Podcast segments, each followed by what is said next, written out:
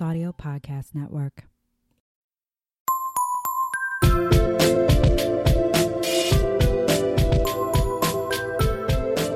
Hello, and welcome to Whining About Herstory, the podcast where two longtime gal pals chat about women from history you may not have heard of and chug wine while doing it. I'm Kelley. I'm Emily, and you guys can't see it, but Kelley's like giving me the bedroom eyes, and it's really awesome. I mean, you have your like radio voice you do, so I'm trying to up my game over here. I it's so funny because I'll listen to our episodes sometimes, well, especially when recording, and if ever I do the intro, I'm like, I've got my sexy NPR voice, and then I immediately break it to That's just talk exactly in my what I'm trying to do. I talk in my normal asshole voice after that. I'm like, okay, we're we're done. We're done. Moving on. I shaved for you, and now I'm just gonna like spread my legs and fart on the couch. Yeah, that's accurate. So, uh, I picked the wine this week, and actually, I went out and bought a special bottle because this is our special Memorial Day episode. Yep. If anyone doesn't know, Memorial Day is the day that we honor those who have died and who have fought for our country. And so, actually, really interesting, like kind of related anecdote. So, my boyfriend, he's a veteran. I've talked about him a couple of times. He hates when people wish him a happy Memorial Day because he made, you know, he made it home Yep. and everything. He's like, this day is not fucking for me. Yeah. So, just like a little insight for the veterans in your life. You know, I, everyone's different, but maybe don't Yeah. wish of a living veteran a happy Memorial Day. Because I think I told you that I had a coworker that was similar. That the first year that I was, you know, friends with him, I said it, and yeah, he was like, he's like, don't do that. He's like, for me, it was just, you know, what I had to do. Like, you know, I signed up for it because we have to in this country, and I went over there, I did my duty, and I came home. Yep. So Yeah, he's like, I don't deserve thanks. so today we are uh, honoring the people who have I mean given the ultimate sacrifice so the rest of us can have the freedoms that we so liberally enjoy and uh, fighting for that. So thank you very much. Yes. Um, and to the families and friends left behind. We hear you, we see you, and we love you. So today we are drinking insurrection because it just seemed like this really like powerful word. And you know Yeah. it's like to Oh, yeah. rebel and to like fight and all that. Um, so i'm just going to read the back. So we're drinking insurrection red blend and it says rise up against ordinary flavors and domesticated wines. Break free. Take a stand for concentrated pleasure and life on the edge. Intensely ripe cold climate fruit aged in oak for four months Tastes like plum, chocolate, berries, and spice. I don't really get any of I, that. I don't get the chocolate and plum. Like the spice, I can kind of taste, but Yeah. the chocolate and plum, no. I mean, this is definitely a red wine. It's not too communion-y. No, it's got like a hint of the Catholic Church in it. Yeah. It's like a, a Just a dash. hint. Yeah. But um I think we know what we're cheersing today. Cheers to everyone who's made the ultimate sacrifice. Cheers to them. Cheers. Clink. Clink. Yeah. I like this. I mean, Yeah, it's definitely not bad. Like, I I'm not usually a huge red fan, but I could drink this. I kind of want steak with it. Like yeah, that's a something red. really that's a red wine thick thing. and meaty and bloody. Just. "Urgh." All right, so um, in honor of Memorial Day, Kelley and I both did women veterans. Yep. They didn't necessarily have to die in battle. We just decided we, you know, do female veterans. Before we get started, though, we do have to say their name today. It's kind of a sad one, so I mean, like, hold on to your wine glasses tightly. I, Yeah, I know take my a sip or two. yeah, I know my story isn't particularly upbeat. I don't know about Kelley's. Mine ends kind of neutrally. Okay. Okay. So, like, it's not super depressing. It's just kind of like, all right. this might be a bumpy episode if Kelley's is nicer it'll than just mine. it'll just finish off like meh.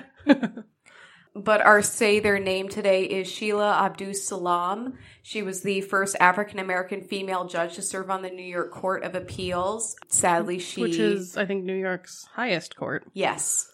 Yep. So really big deal. Total trailblazer. Um, unfortunately, she did recently pass away. The cause is kind of undetermined at this point. I'm not going to make any judgments or speculations because I don't know. But she's an incredible, she's an incredible woman and we want to honor her. So I'm just going to read the first part of her, uh, wiki page because I found a bunch of articles on her and this is just kind of the most Summary. succinct Yeah, because we're not doing a whole episode on her right now. So I just want to give a quick overview.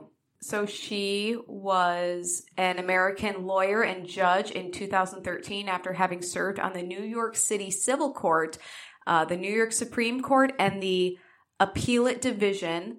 Uh, she was nominated for the New York Court of Appeals, New York's highest court, as Kelley said, and was unanimously confirmed as an associate judge by the New York State Senate. That's awesome. This made her the first African American female judge to serve on the New York Court of Appeals. That's amazing. Yeah, Like, and and, it was unanimous. Everyone's like, "Yeah, no, she's good at her job. Let's get her on there." yeah, like no one, no one's being a dick about. It. They're like, no, she she knows her shit. And you know, she grew up in a working class family. She was one of six siblings. Kind of came from humble beginnings and just fucking rocked it out. So I think we just need a little extra cheers. Say their name, Sheila. Clink. yeah, I can definitely taste the spice. Yeah, Like, at least does when you- have a spice. When at least when you take a big sip, it's like, ooh, spicy. you just gotta like open your throat Yeah. and let it flow directly into your liver. Just All right. bypasses Just right down. okay. So I'm going to start off today and stop me if you've heard this one. No, I'm kidding. I am covering Cathay Williams. okay, stop. I've heard this one. no, I haven't. I Uh, just- you you brought it up, so I had to. So Cathay Williams was the first African American woman to enlist in the army, in the U.S. Army. Nice. Not like ever, Yeah, ever. I know. I figured. All right. Cathay Williams was born in Independence, Missouri in September of 1844. And although she lived in a town called Independence, she herself was a slave. Don't you love shitty irony? Irony. her father was a free man, but her mother was a slave, so that in turn made her a slave. yep. And I have no idea if her father was a slave owner or a free black man or what the deal was, but the fact that he was free and the mother was a slave, and I couldn't find any information on the parents. So. I'm kind of like, well, that kind of brings in the question of consent and Yeah. all that fun stuff that we love to dwell on when we're staying up late and can't sleep. Yeah. You know, the sins of the white man. Yeah. So, growing up, Cathay worked as a house slave on the Johnson plantation outside of Jefferson City, Missouri. When the American Civil War broke out in 1861, Union soldiers occupied the city. At this time, the Union viewed captured slaves as contraband. Yep. Unsexy finger quotes. And many were forced to serve in the military, serving as cooks, nurses, and other, in other support roles. And I was like, what? I feel like that gives them more opportunity to run away again. Well, I'm I'm like, okay, you're like freeing the slaves, but you're like, no, you're gonna just work for us now. Yeah, you're free from your plantation, but now you have to join the army. Yeah, like what the fuck is up with that? At 17 years old, Cathay was forced to serve in the 8th Indiana Volunteer Infantry Regiment. During her time with them, Cathay marched with the 8th Indiana through Arkansas, Louisiana, and Georgia. That is a hell of a lot of walking. Yeah. You know she hit her 10,000 steps every day. every fucking day. Oh yeah, easily. She looks at her non-existent Fitbit and goes, damn! This meant that she was present at several battles, including the Battle of Pea Ridge and the Red River Campaign. Uh, she also witnessed African American men serving as soldiers. When the Civil War ended, Cathay was working at Jefferson's or Jefferson Barracks. So she basically, from the start of the Civil War to the end, was serving in the military. Not entirely, I Yeah. mean, not by choice by any means. Although perhaps inspired by other black soldiers or her time with the 8th Indiana, Cathay decided to officially join the U.S. Army in 1866. Nice. So she's like, let's do this. Let's make it official. Right? Let it be my choice now. She's like, I'm okay with this. I can keep doing this. yeah. There was just like one teeny tiny problem. Women can't be in the military. Exa- How did you know? God, you're so fucking smart, Kelley. I love you. So to get around this little technicality of her being a woman, Cathay created the perfect alternate male persona. Cathay Williams enlisted in the U.S. Army underneath the name William Cathay. Yes. That That's is- awesome. That is the laziest fucking pseudonym I have but ever what's heard. great about that is because in the army, I think they call you by your last name, so she's gonna answer to it because they're still gonna be calling her Cathay. and, and here's the thing I get no one really knows her. They're not going to be like, huh, that's so funny because I knew a lady named Cathay Williams. See, I think it's brilliant. It's, It's, so lazy, funny. but it's brilliant. It's just so funny to me. She just like phoned in this fucking She's name. like, I'm just eager to serve. I don't care what the fuck you call me. you know, me. maybe she just mixed up the boxes for first name and last name. maybe it wasn't intentional. She was just gonna be upfront about Yeah. it. No, I'm Cathay. Like, just call me Cathay. Oh shit. So after passing what was certainly a very casual medical exam, Right. uh, Cathay enlisted for a three-year engagement and was assigned to the 38th United States Infantry Regiment. This made her the first African American woman to enlist in the United States Army and the only one we know of who served in drag. During her service, Cathay contracted smallpox and was hospitalized. She gets sick so much in this story and it breaks my fucking heart. And they never figured out she was a woman in the hospital. Oh, w- just buckle Oh, up. Buckle up because it's it gets, Strap in and strap on, everyone. it's almost irresponsible. Like I'm glad they didn't catch her But earlier, it's pretty but like well, in the first one the military wasn't required to give like a full medical yeah, we talked about that in one of the ones I did where it was a woman in the military. And yeah, that was like their lax medical exam. Yeah, was that uh Sarah Emma Edmonds? Yeah. Yeah, I mean tune into uh shit, I don't remember what number episode that was, but it was the um it was the fighting girlfriend, the unsexed soldier, and I think that was like five. I'll check. I think it was five. Again, they must not have taken that close of a look because Cathay rejoined her unit in New Mexico once she recovered.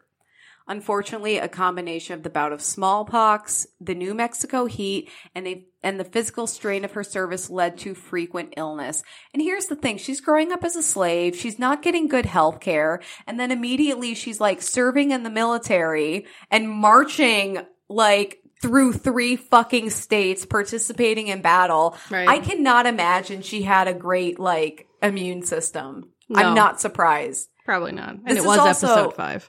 Okay. So Sarah Emma Edmonds learned about her in episode five.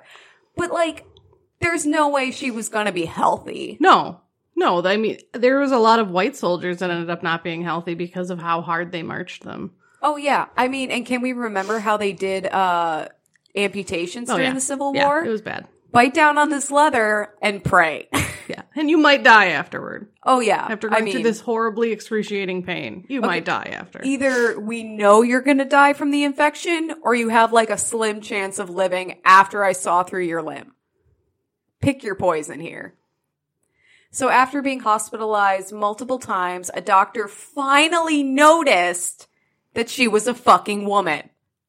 It took like 80 bouts of smallpox for them to be like, Is that what it was every time? It just kept coming I'm just, back. I'm just using hyperbole. Oh. But, you know, she just kept getting sick because she's under all this physical strain. She's probably not It that healthy already. your immune system. Yeah, it's military service. It's fucking tough. And especially in the 1800s, the fact that people weren't like dropping like flies more than they were blows my mind. Right.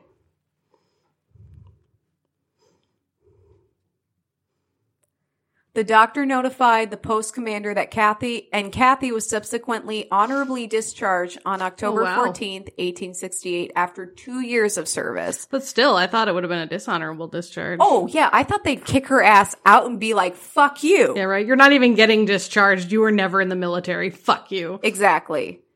Um, this was not the end of Cathay's story, however. After her discharge from the military, Cathay joined the Buffalo Soldiers.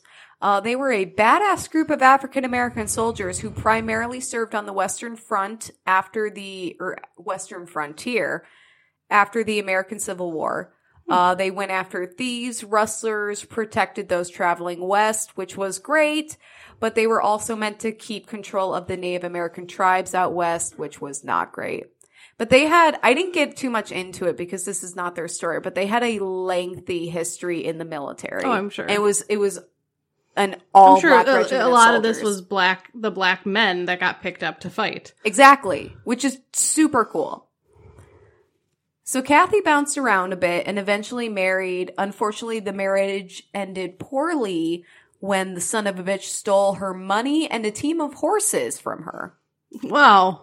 Yeah, like talk about epic breakups. Right? I'm just gonna steal all your shit and run away on your horses. Right. Good news though, Cathay promptly had the fucker arrested. Right?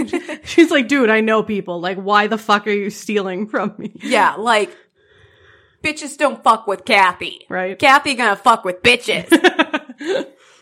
so after being discharged from the military, Cathay had held a few positions, including as a cook and as a seamstress. So she's just kind of bouncing around, finding work where she whatever can. she wants. Exactly. In fact, it was while working as a seamstress that word got out about Cathay's story. A reporter from St. Louis had heard rumors of a of her service and interviewed her. Her story was published in the St. Louis Daily Times on January 2nd, 1876. Which, here's the thing, I doubt she could read or write. So that's probably the only way her story was ever going to get out. Oh so yeah. this or it would have been word of mouth. Right. But that's awesome. Reporter just happened to hear the rumors and wrote down her story, and that is the only reason we know about Well, that's probably today. a huge thing for the reporter too. Like, I'm sure back then there wasn't a ton of people reporting on black people, yeah, or like their service in the military, right? Especially when it's a woman. yeah, well, because she was the first. Yeah, there weren't no others. He's like, oh, I have a breaking story. that we know of. I will Yes. just always include that caveat. There are so many women that we're never going to know about. Well, and it might be stories weren't told. willingly as well. Oh yeah. I mean, God, that's a whole depressing can of worms that I don't think we can afford to get into. No, not this time, maybe. Between 1889 and 1890, Cathay entered the hospital for some health issues. Again, she applied for disability pension based on her service. Although there was precedent for granting a pension to female soldiers, there were a bunch of cases dating back all the way to the Revolutionary War. Yeah, I was gonna say I know the unsexed soldier. That one, She Sarah got her Edma pension ended- Yeah, but it took a long time. Oh yeah, it was a battle. But Cathay was denied, which doesn't surprise me in the least. Right? My It's experiences bullshit, though. my experiences with trying to get your disability figured out today are horrific and nightmarish, and they don't fucking give that stuff out. In 1893, Cathay's health issues escalated, and she suffered from neuralgia and diabetes, which required all of her toes to be amputated, meaning she had to walk with a crutch for the rest of her life. That was the diabetes. Yeah. We don't know when she died, but it's likely it was soon after her disability claim was denied. Oh, I don't believe we know where she was buried either. that's sad. However, we're ending this on an up note because I refuse to get depressed. Legacy. Over 400 women that we know of served in the Civil War disguised as male soldiers. But Cathay was the first African American woman to enlist in the U.S. Army and was the only known female Buffalo soldier. Cathay felt the call to serve and wouldn't let a silly little thing like the patriarchal bullshit stand in her way. Fuck yeah. So, Cathay, we see you, we hear you, we love you. Cheers. that's beautiful. That was beautiful. And I was, um, I'm like worried. I don't know if mine like counts because mine's like she was a spy in in the CIA, and I'm like I don't know if they're technically considered part of the military. Actually, I don't think they are. Sorry, sorry guys, I let you down. that's okay. We're gonna learn about her anyways.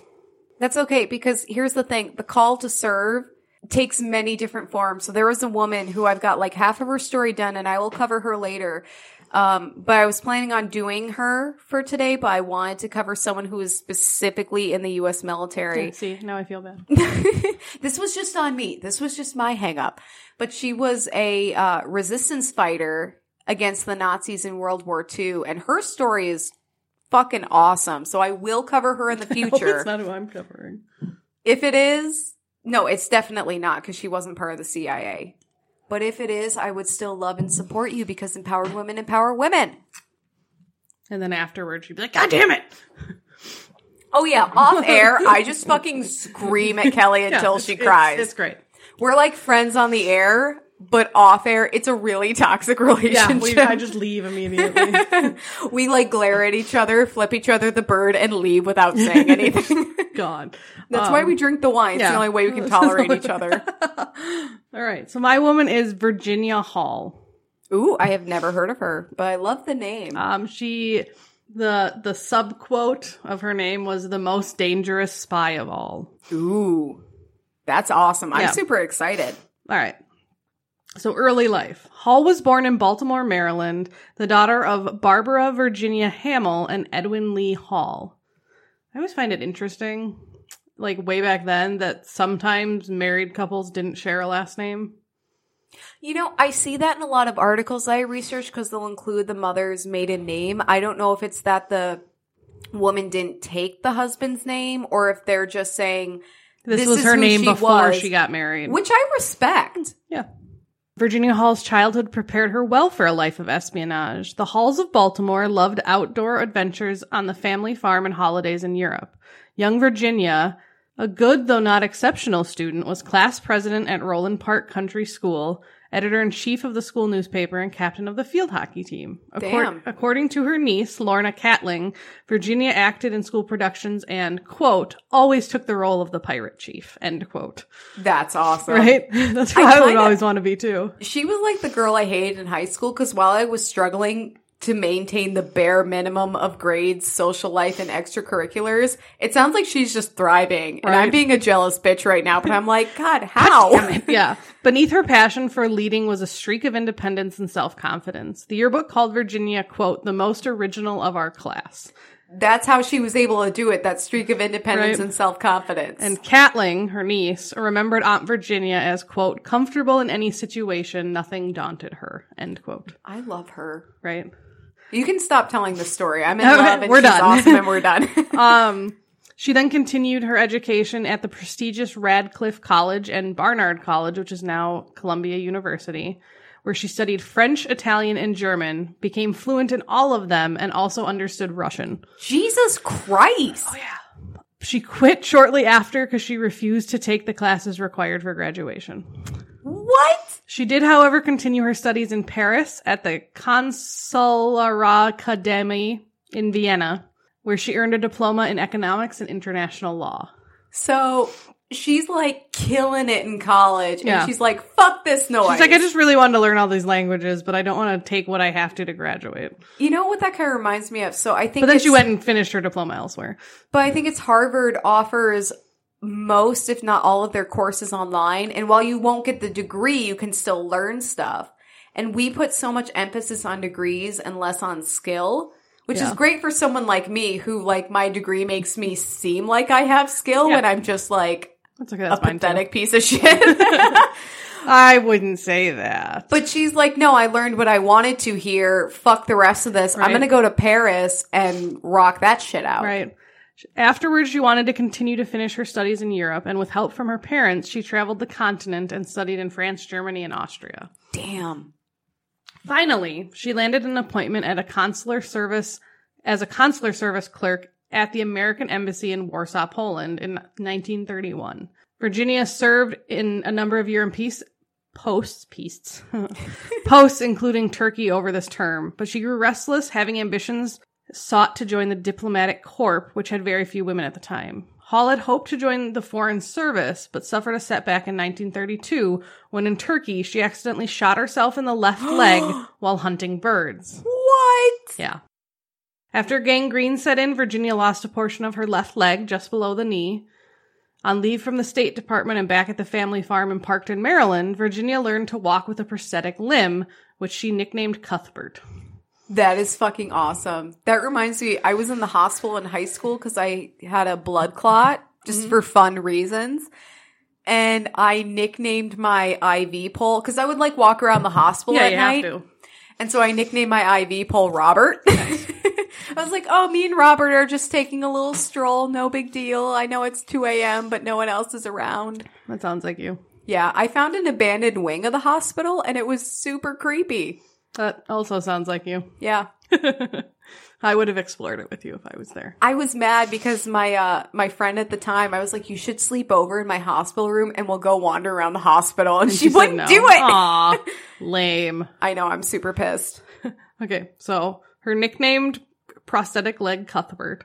You have to remember in, in the 1930s, they were clunky appendages made of painted wood that often didn't fit properly and caused pressure sores created when the wood chafed on the, the stump's tender skins. And though hollow, Cuthbert with its aluminum foot weighed more than seven pounds. Jesus. It attached it attached to Virginia by leather belts wrapped around her waist. Every day was leg day. Yeah, It- that would suck. No, that that would awful. Like prosthetics are not comfortable nowadays. That Just imagine terrible. back then. Like, Right? good God. The State Department had strict rules against employees with disabilities joining the diplomatic corps, and Hall was furious when she was barred from testing. Are you fucking serious? Yeah. Her letter of appeal reached the then Secretary State Secretary of State Cordell Hull, but he dismissed it, implying Virginia should be satisfied with her, her existing career prospects. The secretary wrote, quote, Hall could become a fine career girl in consular services, end quote. His decision was final. Her, pref- her preferred career path was blocked, and she resigned from the State Department in 1939. Bullshit. Thereafter, she attended graduate school at the American University in Washington, D.C. She was like, fuck you, I'm going back to school. Yeah. That's so awful. Like, oh, I'm sorry, you have a disability. Fuck you. Like, what? Right? I'm so punchy tonight. I know. So my next title is World War II, aka The Shit Gets Real. Oh my God. Yep. That I feel like that is how every World War II documentary should just be titled. World War real. II. Shit gets real. Adolf I, Hitler's titled secret weapons. Shit Starts Getting Real. Adolf Hitler's secret weapons. Shit gets real. Right? Okay, so the coming of the war that year found Hall in Paris. Okay, no, that's right. I was like, did I skip ahead like seven paragraphs? okay, the coming of the war that year found Hall in Paris on the eve of the German invasion. So she's in France. Okay. Um, she joined the ambulance service before the fall of France, but after the Germans rolled through Paris in June of 1940, her and a friend fled on a bike taking turns on the handlebars. She insisted on pedaling too, despite her leg. Despite her having a seven pound ill fitting. She's like, fuck this, I'm, I am contributing. Um, so they retreated to, to London, and when a vacancy opened at the U.S. War Department, she accepted a position as code clerk. Okay. I'm gonna take like half a step I'm back. assuming they didn't bike all the way to London. I'm assuming they biked out of Paris to somewhere safe and then like trucked to London. No, no, no. I understand that, but like you said they took turns on the handlebars. Immediately I was envisioning this tandem bike situation, but I realized One bike. one of them was literally pedaling while the other was riding on the Yep, handlebars. And then they'd switch. That's a hell of a way to mm. get away from the Nazis. Yeah, right? Like, fuck you, Good Nazi. God. It's like a bad Doublemint commercial. Right. Yeah. The United States was not yet in the war, but Virginia's knowledge of the French countryside, fluency in French and German, and her moxie caught the attention of the British. Prime Minister Winston Churchill had just established the Special Operations Executive, SOE for short, to quote, set Europe ablaze, end quote. That dude fucking loved war. I know. He was he was one of those historical figures where he was literally made for his moment. Well, yeah, I mean, that's what happened is he was prime minister. There was a war. He left. The next war started and they were like, yeah, we should get him back. Yeah, but then they fucking got him out of there once World War II was over Oh, yeah. because he wanted to keep it going. Yeah, because he it loved was bad. it. It was bad. He plus was really health was good at war. It was this whole thing. You should watch The Crown. Oh, I should. He's in that. It's great. The actor who plays him is wonderful. he Anyways, was drunk all the time. so after she joined the SOE, it sent her back to France in August of 1941. The SOE, when they recruited her, she was the first woman resident agent in France. She used foreign documents, false names, and worked undercover as a reporter for the New York Post. She established her headquarters in August of 1941 in Haute-Loire Department, Haute-Loire Department, between the cities of Toulouse and Lyon. Her mission code name Geologist 5 was provided SOE with information on, on the Vichy in France, which I think was the German like leadership in France at the time. Okay. This included reports on political developments, economic conditions, and the popular will to resist. Virginia went beyond that um, and proved adept at recruiting new spies. She, gr- Nice. she grew her agent network, codenamed Heckler, into an important logistic logistical hub. That's such a cute name for your spy network. We're a bunch of little hecklers. I know, it's great. It's wonderful. I love it. The British were ramping up agent operations, parachuting men and equipment into France for sabotage operations across the country. Heckler, first on the ground, was centrally located. Hall became an expert at support operations, organizing resistance movements, supplying agents with money, weapons, and supplies, helping downed airmen to escape, offering safe houses and medical assistance to wounded agents and pilots, um, sometimes even like holding them in their own home until they were her own home until they were ready to go home like or until someone could get them out of France. right. She also developed a specialty, planning and executing jailbreaks. Fun. Yeah. One of her agents, a local doctor named Jean Rousset, established an asylum for the mentally ill to provide medical support and hide escapees until safe passage from France could be found. So was it like an actual asylum and they snuck allied soldiers Yeah. into there? Oh, or Yeah. was it like all allied soldiers and No, like there there was some asylum patients. Okay. That's awesome. Yeah, it's really, it was really neat. According to the SOE records, nearly every British agent sent to France received some support from Heckler while it was active. I'm you can't see it and I realize that She, but I'm giving. Kelley the like, like, the holy shit face. Yeah, so that was pretty neat. Um, being the nerve center made Virginia a target as well. According to Dr. Dennis Casey of the U.S. Air Force Intelligence Agency, the French nickname named her La Dame qui Quiboit, which I didn't look up. I probably should have. And then, yeah, it's the lady something. And the Germans put her put the title of the limping lady. Oh my god. That's great. That's Um, kind of cute. They put that on most of their wanted posters as well. So this is a person you may or may not have heard of. Lyon's Gestapo chief Klaus Barbie, What? which his name was Nicholas, and Klaus was his like other name. So his name was Nicholas Nicholas Klaus Klaus Barbie? Barbie. Fuck him. No, he, he was an asshole. Like he's one of those Gestapo that you hear about that you're like, everyone should have murdered you. Like he's he was known as his other name was known as the Butcher of Lyon. Like he killed so many people, and he was big on torture. I stand by my statement. Yeah, no, you can see. Yeah. Fuck you. So he never found out Virginia's true name or nationality. He, however, did catch wind of her activities and was reported to have said, quote, I would give anything to get my hands on that limping Canadian bitch, end quote. Even though she wasn't Canadian. he just But he didn't know. Yeah. So oh my great. god. Did you look up what that meant? I'm I'm looking I'm looking it up right now because I didn't know how to spell uh Quiboe. Oh, and it's I Q U I and then B O I T E. Oh my god. Okay, the La Femme Quiboe means the woman who drinks. Was the La Dame, but I'm pretty sure it would be the same. Oh. That's still Yeah. the woman who drinks. All right. Okay, so she was the woman who drinks And and, the the, limping woman who lady. limps. Oh my god. That's great. They have the best nicknames. right? So, um, Klaus Barbie placed a high bounty on her head and circulated many wanting po- wanted posters. Although it is a given in the world of espionage that the risk of discovery and capture escalates the longer an agent has been on the ground. Of the more than 400 SOE agents ultimately sent to France, 25% didn't return. Jesus. Many were executed on discovery, others survived brutal torture or were shipped to concentration camps. Ugh. German military intelligence, the Abwehr, was extremely successful in infiltrating resistance groups and Allied sabotage networks. According to the British historian M.R.D. Foote, by May 1942, there were no organized British networks reporting from occupied France. By what year?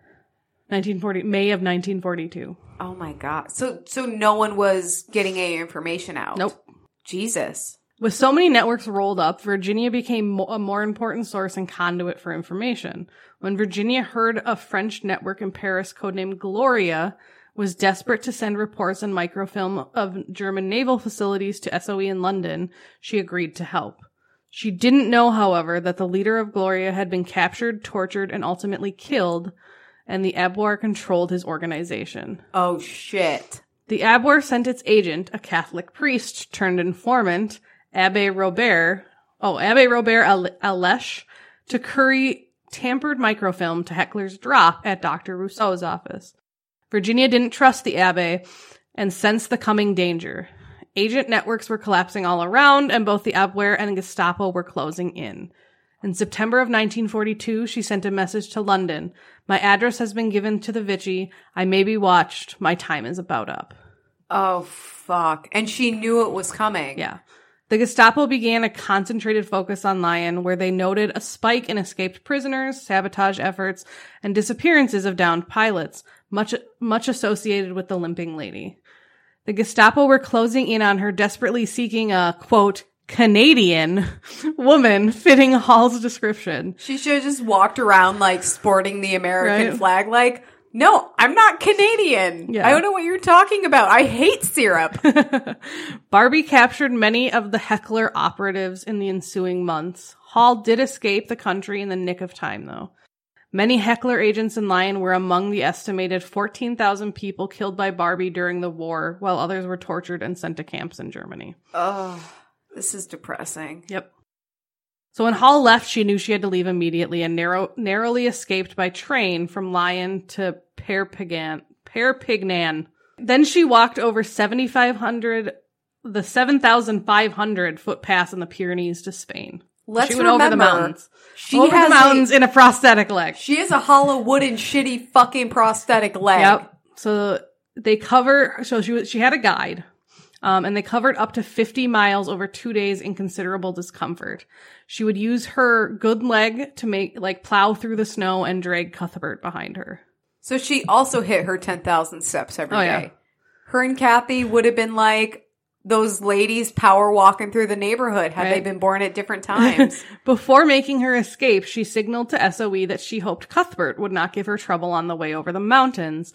The, eth- the SOE, not understanding her reference, replied, quote, if Cuthbert is troublesome, eliminate him. you fucking in the back of the head, you just shoot that wooden leg. Don't even Right. hesitate. After arriving in Spain, however, she was arrested by the Spanish authorities for illegally crossing the border. Yep. I mean, Um, but the U.S. Embassy eventually secured her release. The British refused her request. Oh, she, sorry. She wanted to then go back to France after the U.S. Embassy got her out. she's like, okay, the heat's died down a little. Let me go back in there and keep fucking shit up for the Nazis. yeah. The British, however, refused her request because she was too well known by the Gestapo. Like, they're still gonna know who she is. Exactly. You, you'd go back and it'd be exactly still the war, honey. Yeah. After working for SOE for a time in Madrid, she returned to London in July of 1943, where she qu- was quietly made an honorary member of the Order of the British Empire. They wanted to make a big deal out of it, but she declined like a ceremony. Oh. So that was July of 1943. She joined the U.S. Office of Strategic Services, so the OSS, which is the precursor to the CIA, S- mm-hmm. Special Operations Branch in March of 1944, and asked to return to occupied France. Get me back there. I am not done fucking up Barbie's life. Right? She hardly needed any training in the clandestine work behind enemy lines. However, um, they did teach her trade ca- craft, Morse code, hand-to-hand combat, explosives, map reading, canoeing, bomber signaling, weapons, and operational planning.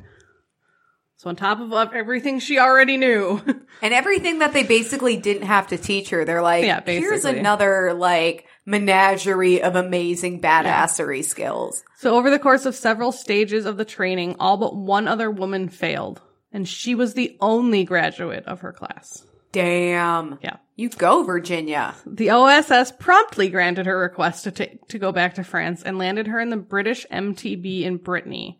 Her artificial leg kept her from parachuting in, so they had to take her to Brittany and then get her to France, or you know Paris, um, with a forged French identification certificate for Marseille Mon- Montag Mon- Mont- Montag M O N T A G N E. I hate when they do G N E at the end because I never remember how to pronounce it. Is it. it Montague? No, that would be UE. Oh. Montagny. That's what I'm gonna go with. We're just gonna call him Monty. We'll just go with Marcella. Marcel. Um, codename Diane. We're just gonna call him Marcel Diane. Um, she eluded the Gestapo and contacted the French resistance in central France. She returned in the spring of 1944 as the Allied forces were planning their Normandy invasion for June. She was transferred on March 10th and board- boarded the motor gunboat 502 at Devonshire Royal, Royal Navy Base to be inserted into France 10 days later.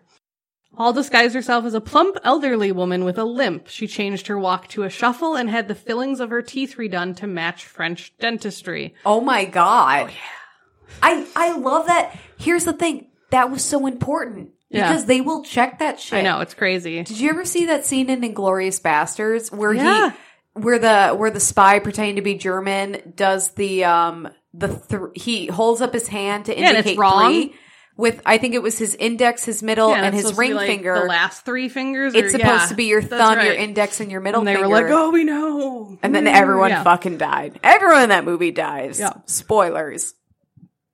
So her persona, Marcel Mont, Mont, Mont God damn it, Montagny, We're just gonna say Marcel.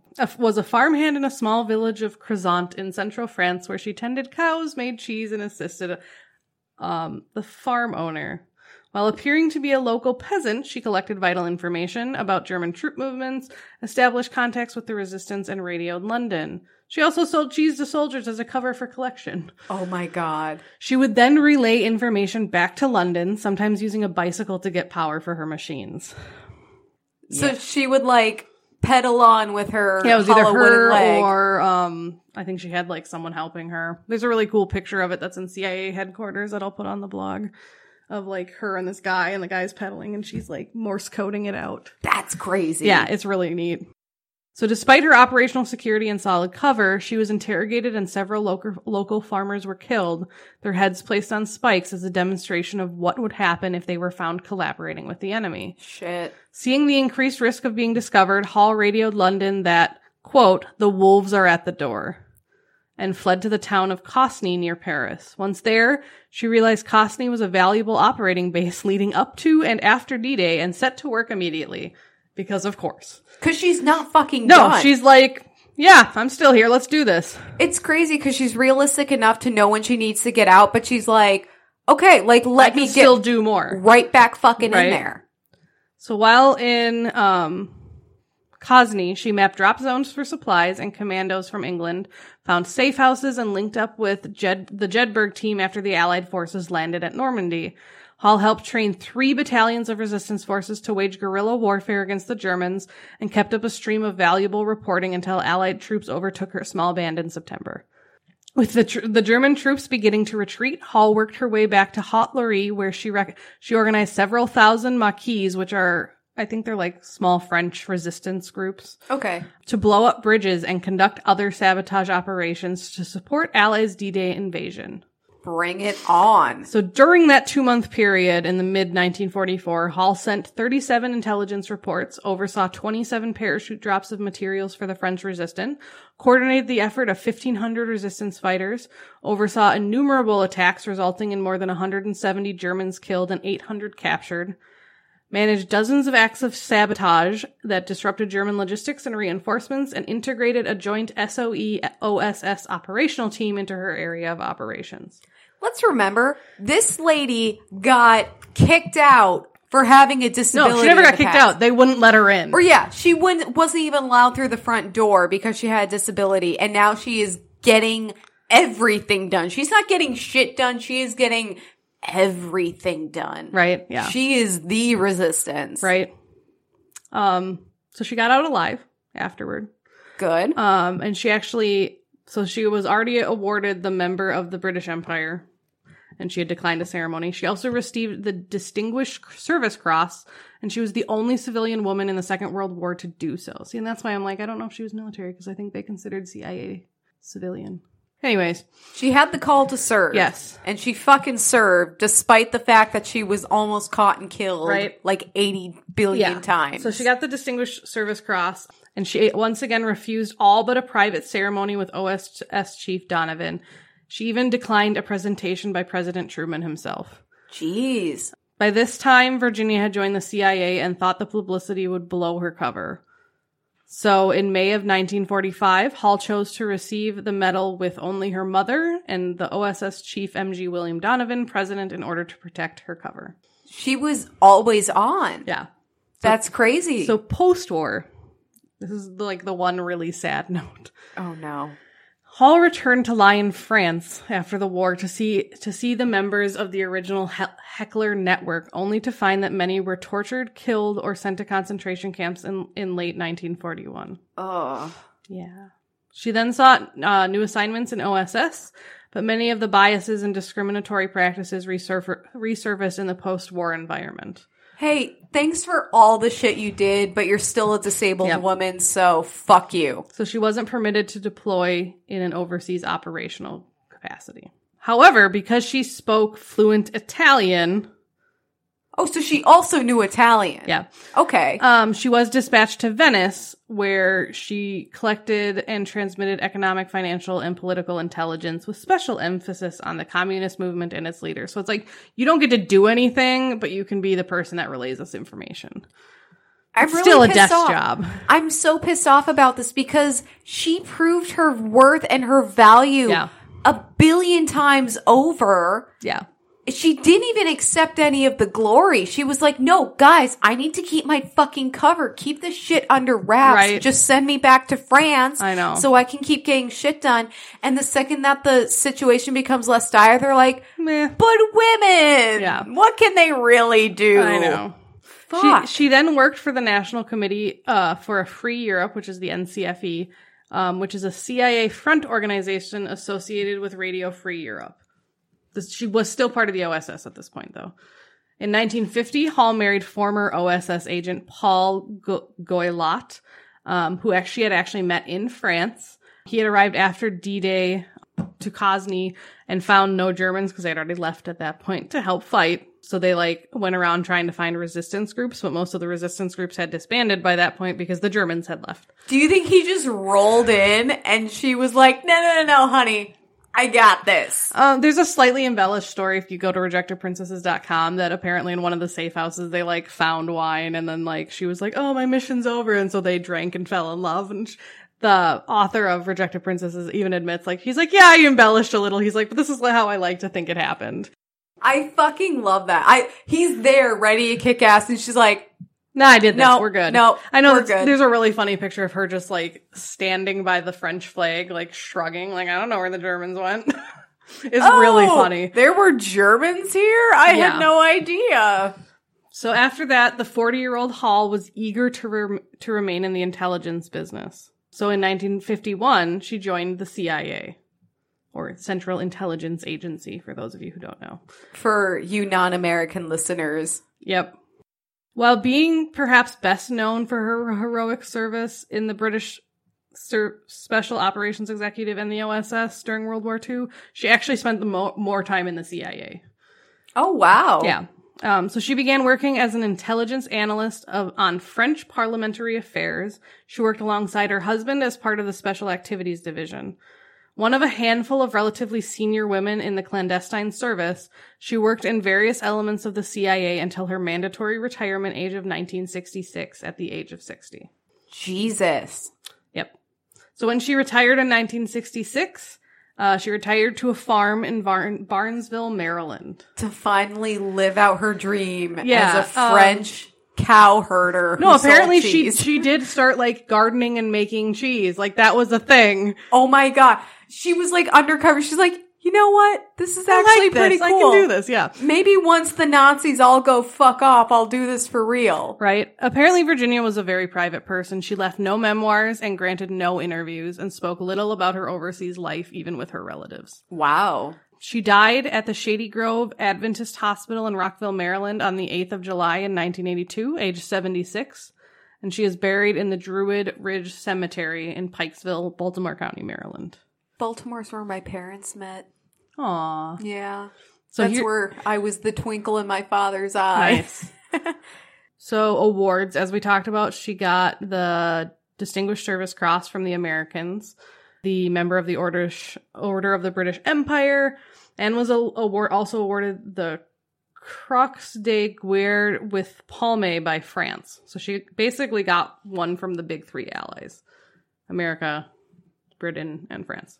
I mean, she fucking better have. Right? She was honored again for her courageous work in 2006 on the 100th anniversary of her birth by the French and British ambassadors in Washington. Hall was also posthumously indu- inducted into the Maryland Women's Hall of Fame in 2019. So this year. That's awesome. Legacy. Yay! I love it kind of ends on like a meh note. well, and, you know, the thing is, the nice thing about the legacy is that, like, even if a woman's story didn't end on a high note, we can at least admire what they've left behind Right. as a whole. Well, it's still super impressive. So, legacy. In 2006, the CIA hung an oil painting of Hall that depicts her inside a barn in southern France in 1944, using a suitcase radio powered by an automobile generator and bike parts to transmit le- messages in London. That's That's one I mentioned earlier that I'll put on the blog. This piece is one of several paintings in the agency's art collection that adorn its headquarters. Recently, the CIA also named a training facility after her, her as well, called the Virginia Hall Expeditionary Center. That's awesome. Um, her story has been told in several books, including The Wolves at the Door, which is, you know, a quote from her. Fucking love that. The True Story of America's Greatest Female Spy by Judith L. Pearson. That was 2005. The Spy with a Wooden Leg, The Story of Virginia Hall by Nancy Polette in 2012. La Espionage Virginia Hall Un American des la Guerre by French, by Vincent Nouzille. Um, that is a French biography, uh, No. reviewed, which is reviewed by a historian, MD, MRD Foote. So that's kind of cool. Oh, in studies of in- intelligence. So it was like in a magazine. So that's pretty neat. That was Nice. 2007.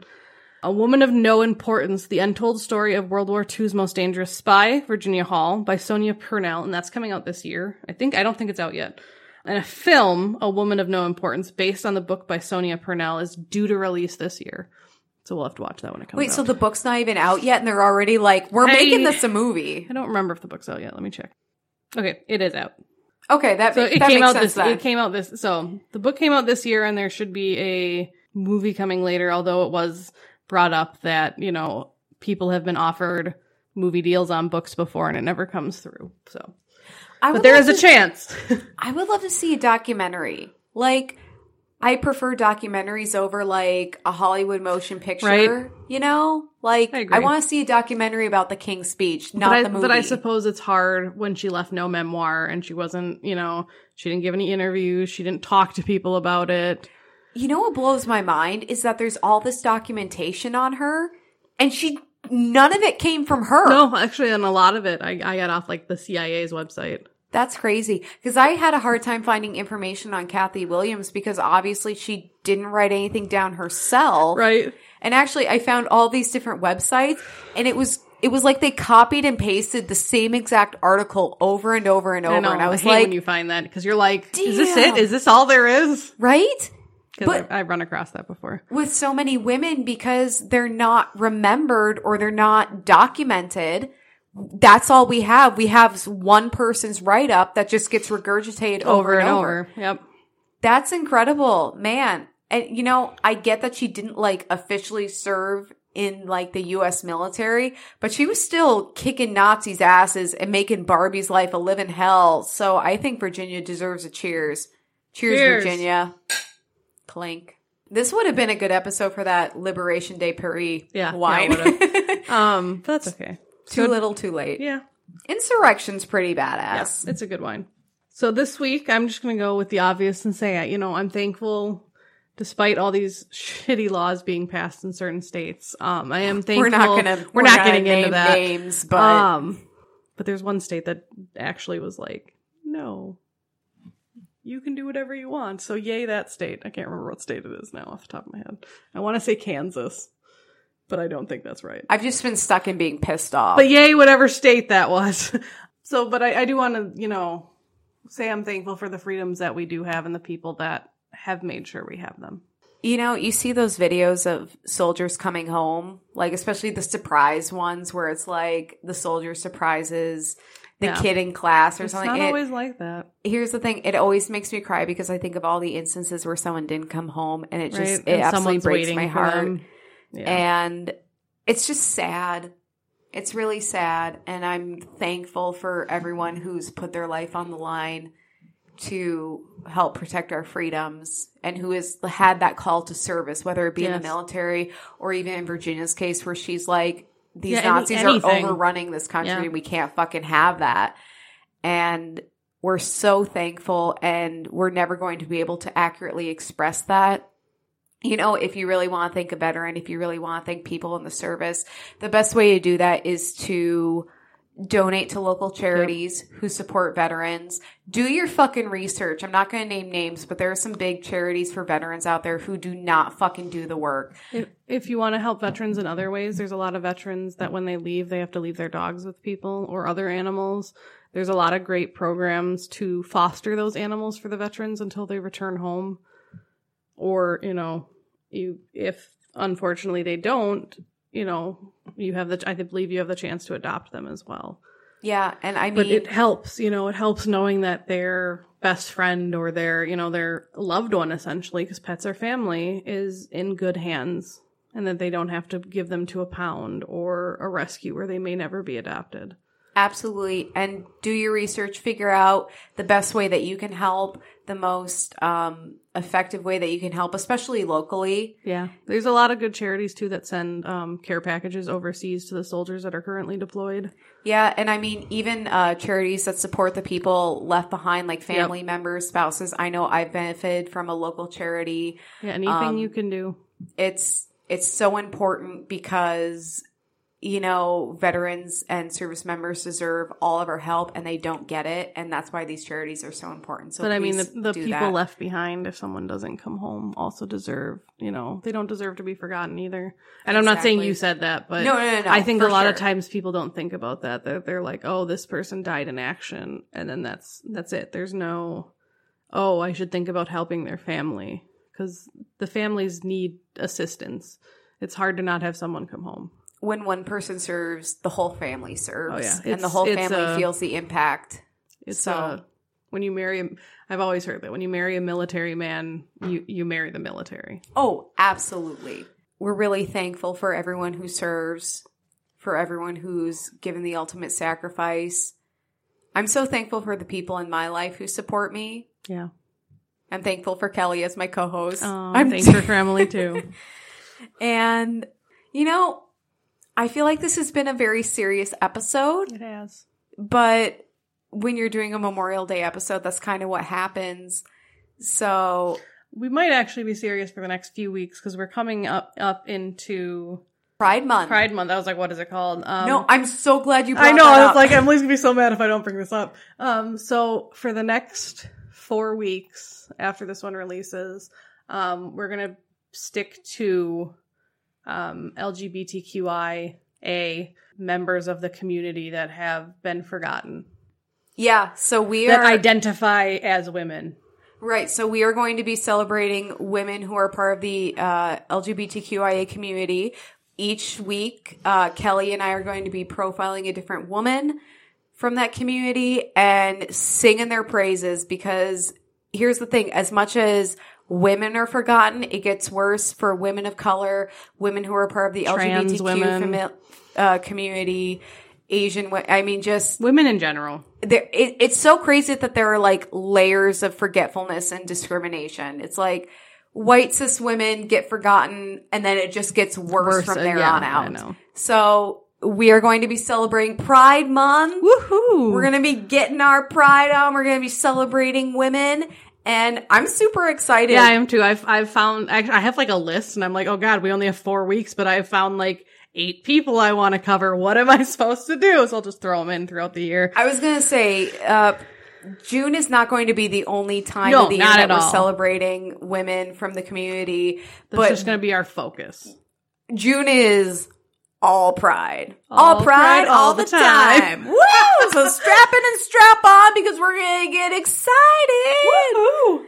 All right. Well, thank you so much for listening, you guys. We love you so much and we thank you so much for your support. Please like us on Facebook at Whining About Herstory, Instagram at WAH Pod. We post a ton of fun stuff on there. I put up Hildegard's map of Oh the yeah, that was universe funny. as a vagina. It was great. Um, so many people got on board with that. I know, right?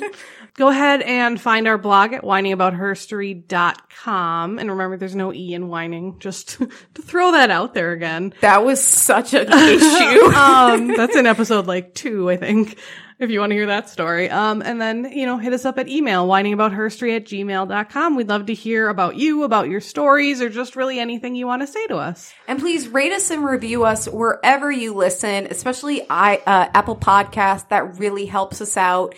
We just had someone recently review us on Facebook, which we're so grateful for. Yay. You don't have to give us money to support us. Just rate and review us five stars. If you don't have anything good to say, you know what? We, we would take four stars too. we don't have to be like only five stars, Emily. Jeez.